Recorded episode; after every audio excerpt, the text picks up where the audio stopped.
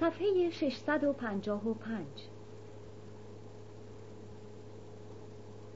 مادر می‌دانست که نادلی کششی به گفتگو ندارد. پس خاموش بر جای خود نشست و کوشید تا دندان روی جگر بگذارد تا آرام بماند. بگذار پسرم آرام بخوابد. کاش امشب کابوس نیاید. دندان کاش بر هم نساید. از جا کاش نجهد. گویه کاش نکند. دل از این خوش داشت که نادلی تنی خسته دارد و امشب را آسوده خواهد خفت. اما می‌شد که او را بیخبر از آنچه پیش آمده بود گذاشت. مردی مهمان همالان میان انباری خوابیده بود. او با رفتن نادلی آمده و پیغامی برای نادلی آورده بود. پیغامی از حاج آقا آلاجاقی. اما چون نادلی را ندیده شامی خورده و به خواب رفته بود تا او باز آید. حال مادر نادلی نمی‌دانست چه باید بکند. پسر را از وجود قاصد آلاجاقی آگاه کند یا بگذارد به خواب رود و صبح هنگام نماز مرد مهمان را پیش او بفرستد. در کشاکش نگفتن و گفتن نفیر خواب از کله نادلی بلند شد. خواب به موجی تنخسته او را پوشاند. پس مادر به دل آرام گرفت. برخواست و بالاپوشی روی پسر کشید و به جای خود برگشت. زیر لحاف خزید و سر بر بالین گذاشت و چشمهای فرو را به راه خواب گذاشت. خواب اما دیری بود که خواب خوش از چشم بیوه زن گریخته بود. مثل پیشترها دیگر نمی توانست شب را آسوده بخوابد. خوابش همراه با پریشانی بود. بریده بریده. ناگاه از خواب می پرید چشمهایش را می مالید روی جایش می نشست دور و اطراف خود را می پایید به بالین نادلی می رفت دهنی به آب تر می کرد وردی می خواند کابوس از سر می راند باز سر بر بالش می گذاشت و به دور خود فوت می کرد و می کوشید تا پلکایش را با هم آشتی بدهد. اما میسر نبود. دیگر میسر نبود. خواب از چشمها گریخته و مادر میبایست تا برآمدن سپیده دمشماری کند. در این میدان خاموش فاصله ها چه بر این زن میگذشت و از لحظه های دیرگذر و چسبناک چه می‌کشید من نمی‌دانم. این را جز او جز خود او هیچ کس نمی‌توانست دریابد. چون این هنگامی شب به دم نمی رسید تمام نشدنی می نمود انگار کش می آمد و هرگز خیال به پایان رسیدن نداشت. شب قیر می شد کند و قلیز. سمج و چسبناک. گلوی زن خشک نامی گرفت. خفگی سینهاش را می انباشت حس می کرد نفسش دارد بند می آید چاره ای نداشت جز اینکه برخیزد و در را بگشاید. سر از درگاه بیرون بدهد روی به وزش نسیم بسپارد و هوای پاک و سبک را به سینه فرو کشد. برخواست و به در رفت. اما پیش از اینکه سرما به خانه بتازد در را به روی خود بست و به جایش برگشت. اندیشه به مهمان آرامش نمیگذاشت. این مرد چه پیغامی می‌تواند از سوی حاجی آقا آلاجاقی آورده باشد؟ کار او با نادلی چه می‌تواند باشد؟ هیچ چیز نمی‌شد فهمید. زیر جا خزید. پاشنه سر بر بالش گذاشت و از سوراخ سقف خانه چشم به آسمان دوخت. تکی از آسمان پیدا بود. ستاره های انگار به خانه سرک میکشیدند. این پاره آسمان امشب روشنتر از هر شب نمود شاید از اینکه محتاب تن به هوا داده و سپیدی برف را در خود بازتابانده بود شاید. شیر تازه میش رنگ آسمان چنین بود. زلالتر دم به دم زلالتر می‌شد. سحر سپیدی سحر روشنایی پایانه شب آمیزه از شب و صبح. مرز گم بود. شب نه شب و صبح نه صبح. ماه پاورچین پاورچین خود را پس می‌کشید و سحر هوشیار و آرام آرام و خرامان یال سپید و بلند خود را از پناه کلیدر بالا میکشاند و نگاه زلالش را بر سراپای دشت و ماهور میپاشاند. پیش قراول آفتاب. الله اکبر از آن. بانگ خروس و نوای درای گله از دور. صبح در گوشهای چارگوشلی خمیازه می‌کشید. نادلی سر از بالش برداشت و پلک های خستش را مالاند. با خمیازه شکسته و ناتمام تن را از جا بیرون کشاند. چوخا بر دوش انداخت و به نیت وضوع بیرون رفت. مادر را باید خواب برده باشد. در را گشود و قدم روی ایوان گذاشت. سرمای تیز صبح لعاب کسالت از چهرهش روفت. هوا زلال بود. سرد و برنده. به اشک میمانست. آسمان نه تیره بود و نه روشن. میانه این دو. موجی آبیگون پاش خورده بر آمیزه ای از سیاهی و سپیدی. رنگ رونده. سیال. گرگومیش نه خاکستری چون بعد از غروب نه کدر چون پیشانی شب که در سیاهی میدود و گم می شود نه صبح بود پاکیزه و رقیق بود زلال و نوازشگر آغازی بود نه انجامی. تو را به خود می‌خواند کششی داشت جذبه ای به کارت می‌خواند اگر تو توانسته باشی تنکوفتگی پیشین با آرامشی شبانه از خود برانی. روز را پیش پایت میگسترد. خورشید ارزانی تو پوست خشکیده و چغر زمین را که سرمای شبانه را در جرم خود جذب کرده بود خورشید نرم می‌کرد. تا تو بتوانی گاوهایت را یوق کنی از خانه بیرون ببری پا به روی زمینت بگذاری و میار بر میانگاه یوق ببندی و نیش خیش در تن زمین بنشانی. آفتاب خشکی شبانه را شکانده و تو می‌توانی سنگینیت را روی پاشنه میار بیاندازی و نخواهن را تا بیخ در گرده زمین بدوانی. شیار ناب. خورشید اریب میتابد اما چشمت را نمی‌زند مگر از برف برتابد. سرما گواراست. نسیم و نور در هم میآمیزند و یک جا بر تو میبارند. و در این میانه هنگام که باد و برف و آفتاب یک جا فراهمند بهره به کام می‌توانی بجویی. زمین خیش گاو. آفتاب تو بذر نان خرمایی هم که به توبره داری. خاک را می‌توانی بشورانی. آن را به هم در بریزی. و پیش از آن که خستگی پاورچین پاورچین نشان از تو بگیرد هرایی بیابانی می‌توانی یله بدهی. چهار بیتی غریبی بخوانی. شانت اگر به درد آمد و عرق از بیخ شاخ گاوهایت به راه افتاد می‌توانی نگاهشان بداری. نخواهم را از سختی زمین بیرون بکشانی آن را بر خاک رها کنی و به سوی توبرت بروی. نان و خرما و آب آن تو.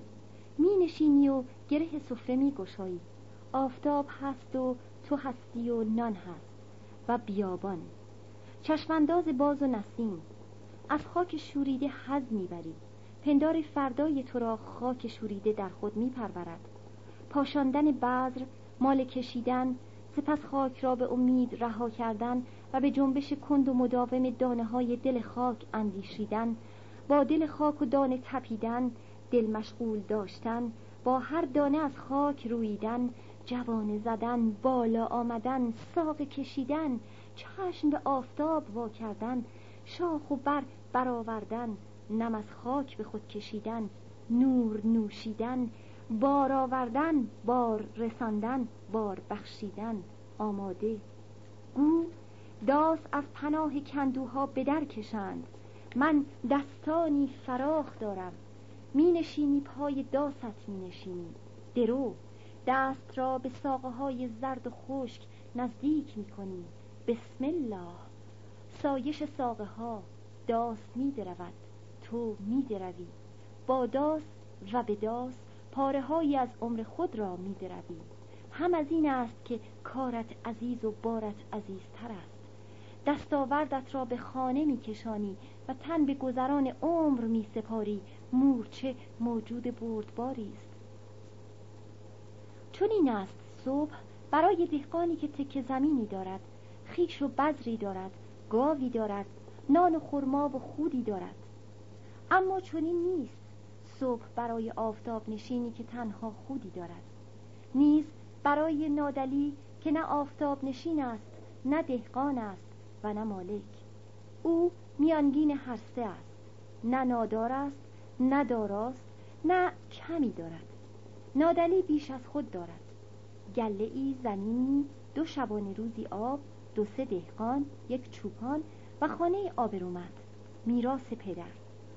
حاج حسین چارگوشلی آنچه که نادلی پیش از این میپنداشت از آنها خوب بهره خواهد گرفت بر آنها خواهد افزود و عمر خود را در لابلایشان و برای رونق بخشیدن به آنها به کار خواهد برد پنداری که زود گم شده بود.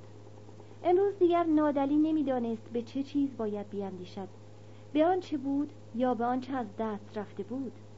از دست رفته ها سوقی مدیار پدر گورکن و اینها هم از دست رفتگان بودند. رفتگانی که روشنترین پاره های عمر نادلی را هم کنده و با خود برده بودند. و آنچه به جای بود تو فاله خون مرد مشتی پی و عصب بود. موجودی از پای درآمده خسته وامانده بی امید پریشان و آشفته. نزار و بیشوق. گرفتار در ندانم خیش. لاشه خود را می‌کشید. هم این بود اگر راه به خدا میجست. به چیزی جدا از همه چیز. چیزی تنها در ذهن در خلوت پندار پناه. بی دیدار هیچ کس. حتی روی مادرش را نمی‌خواست ببیند. دهقانهایش با آنها نمی‌دانست چه باید بکند.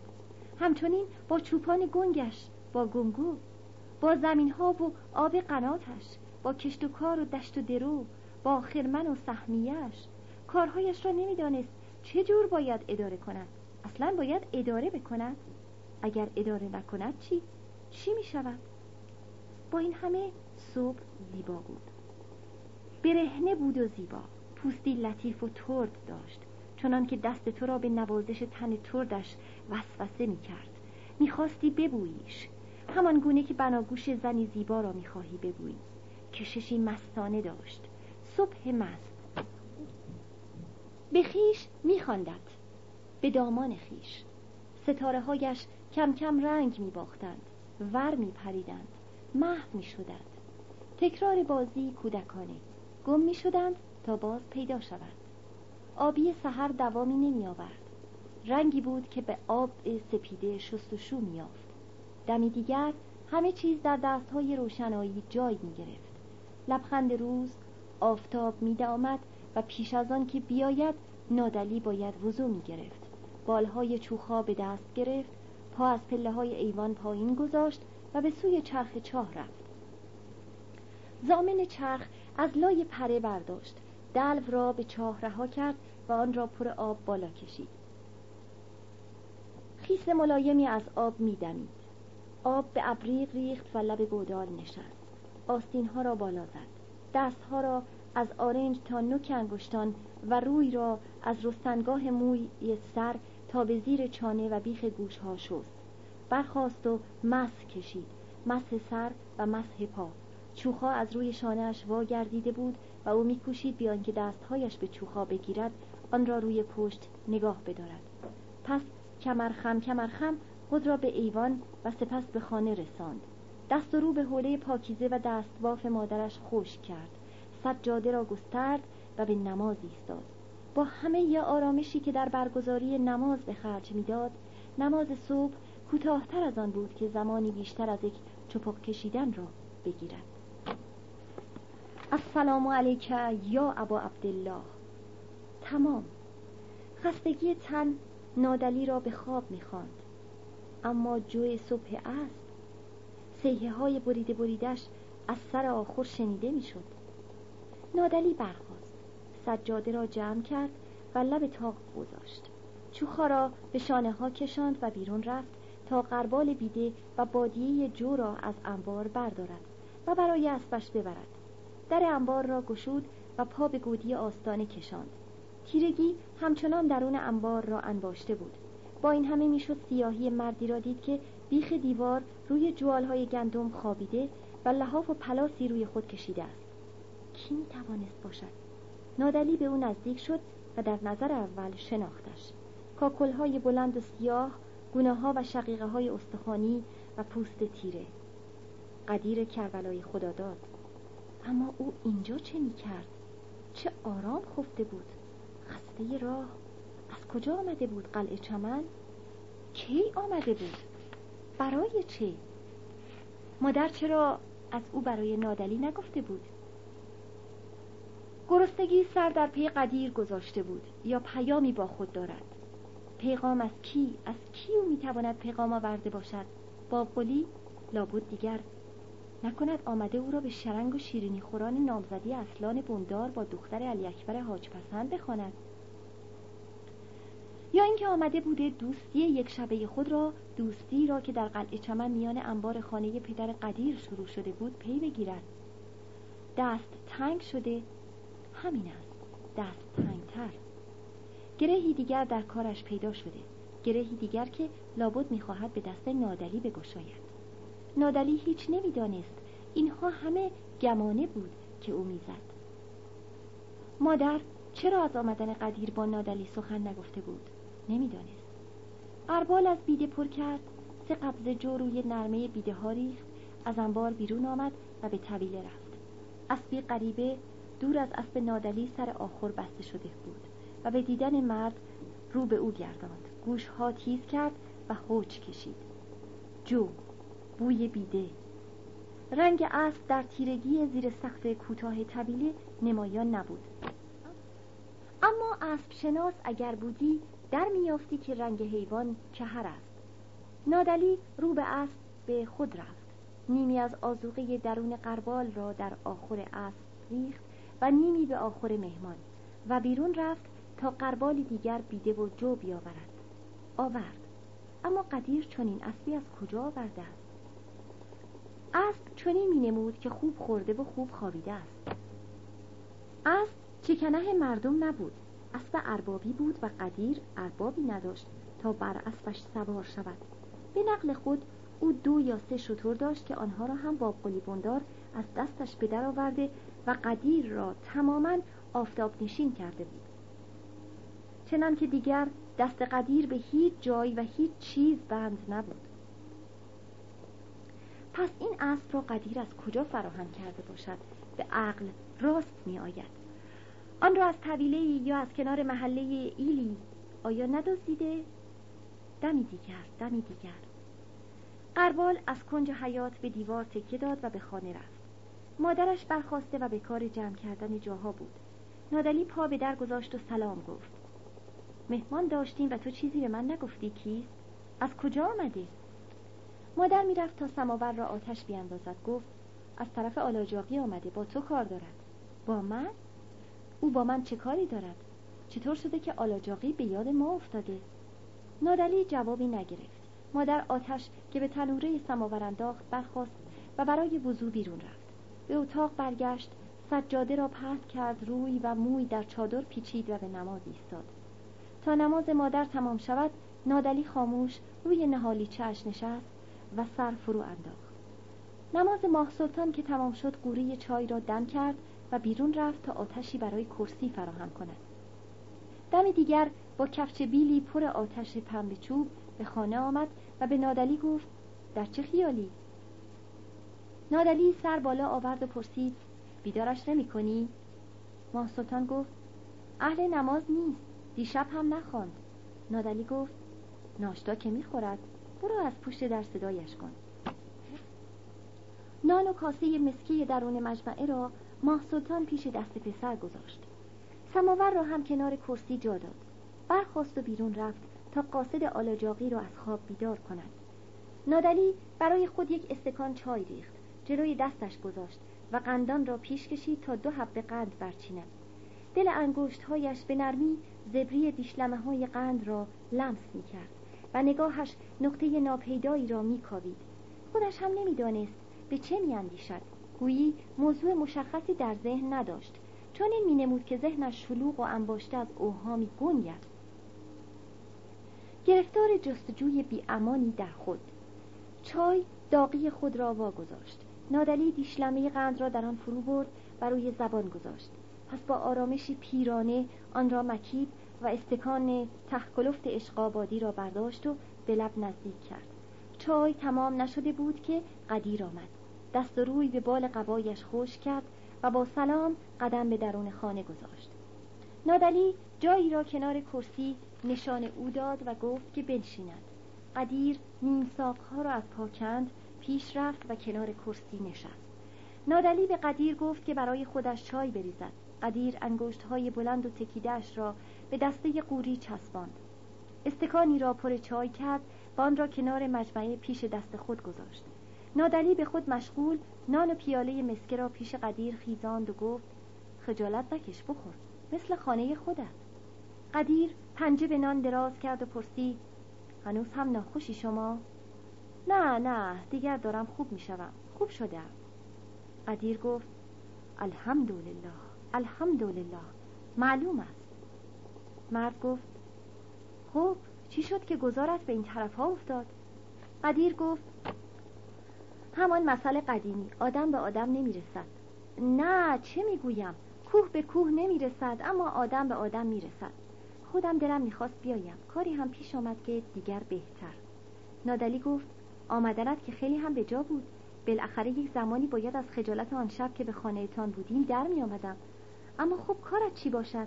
خیر است ان الله اما یک وقت به من رو نیندازی که بیایم و جلوی داییم بندار هواخواهیت را بکنم. چون دل و دماغ همچین کارهایی را ندارم. اما اگر از خودم چیزی بخواهی و بتوانم از تو مزایقه نمی کنم عدیر گفت نه هیچ کدامش نیست. کار من و باب بندار دیگر از هواخواهی گذشته. از بابت چیزی هم که از تو بخواهم خاطرت جمع باشد. من تا به امروز دستم را پیش کسی دراز نکردم. مگر چطور بشود؟ برایت یک پیغام آوردم. از کی؟ این را نادلی بیدرنگ پرسید و قدیر هم بیان که خود را مقید پیچ و خمهای لفظ بکند جواب داد از آقای بزرگ از آلاجاقی. مرد گفت او چه کاری با من دارد؟ قدیر گفت نمی‌دانم. اینجور که من گمان می‌کنم با مرحوم حاج حسین حساب و کتابی توی هم داشتند که حالا می‌خواهد تصویه کند. این را هم از خودم می‌گویم. حقیقت را خدا می‌داند.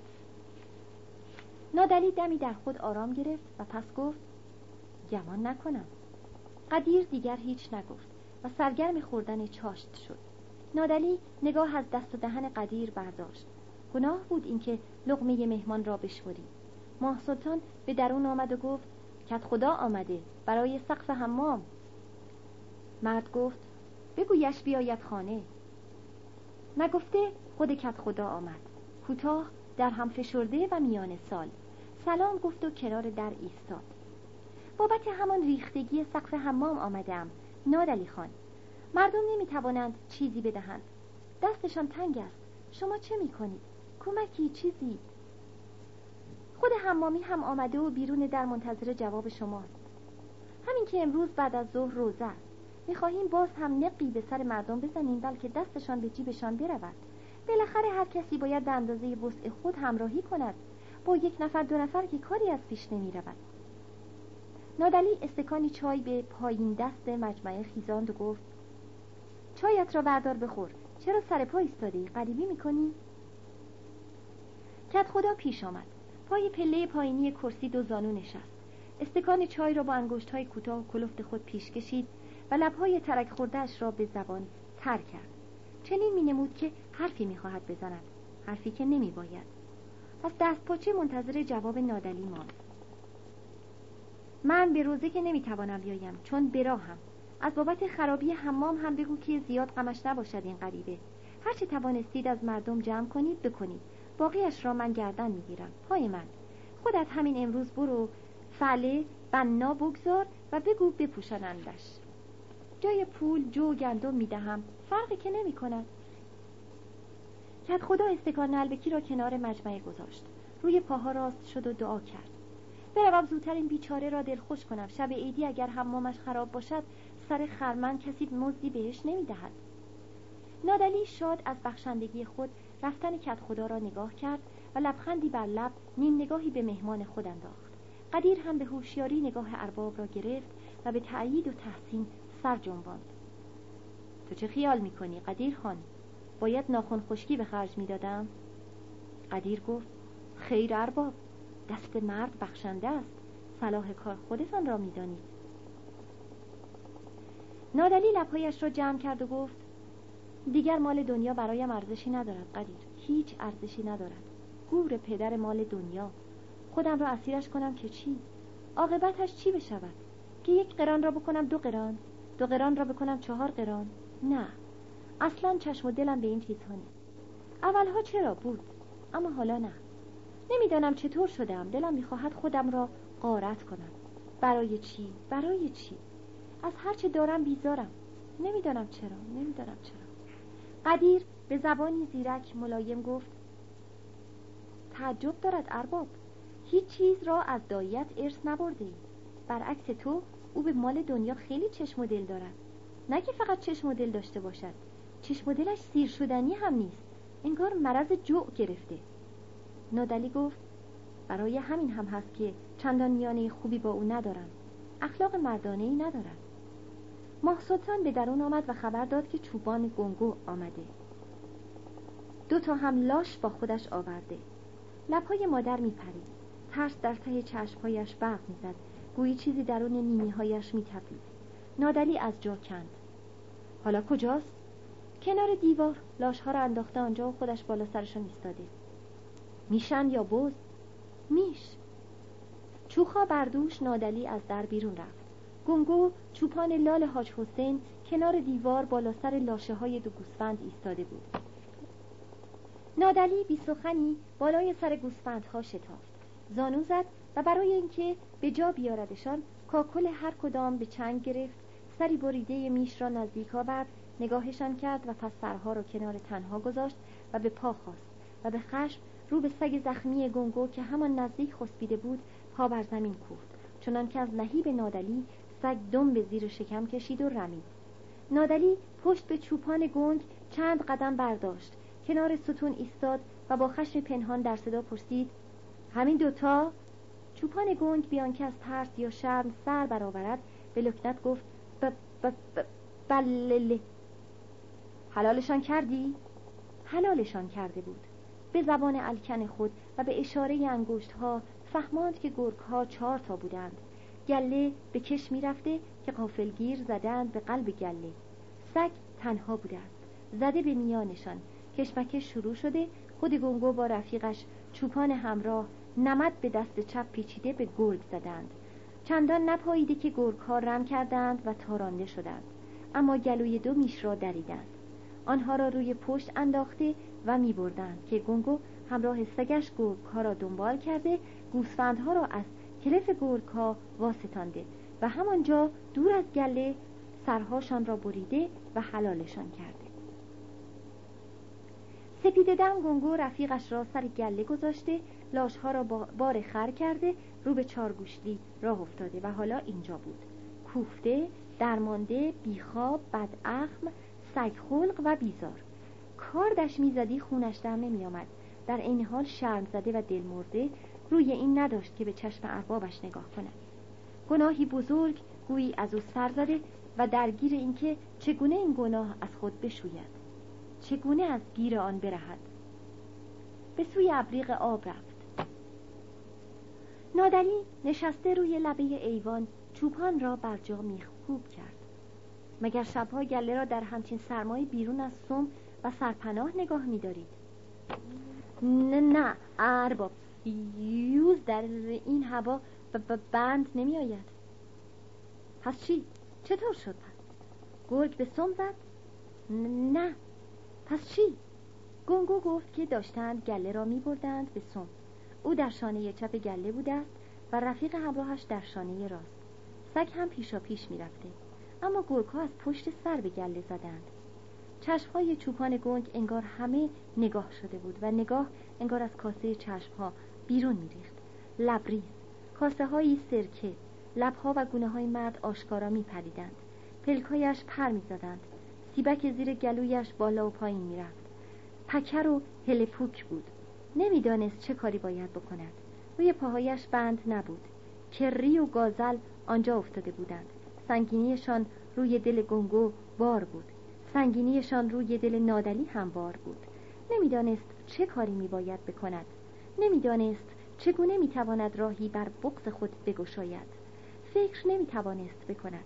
پس طبیعت او را از جا برجهاندش. چون یوز پلنگی به سوی چوپان گنگ پرید دو سیلی دیوانه بر دو سوی صورت بزرگ و زبر گنگو نواخت. چپ و راست.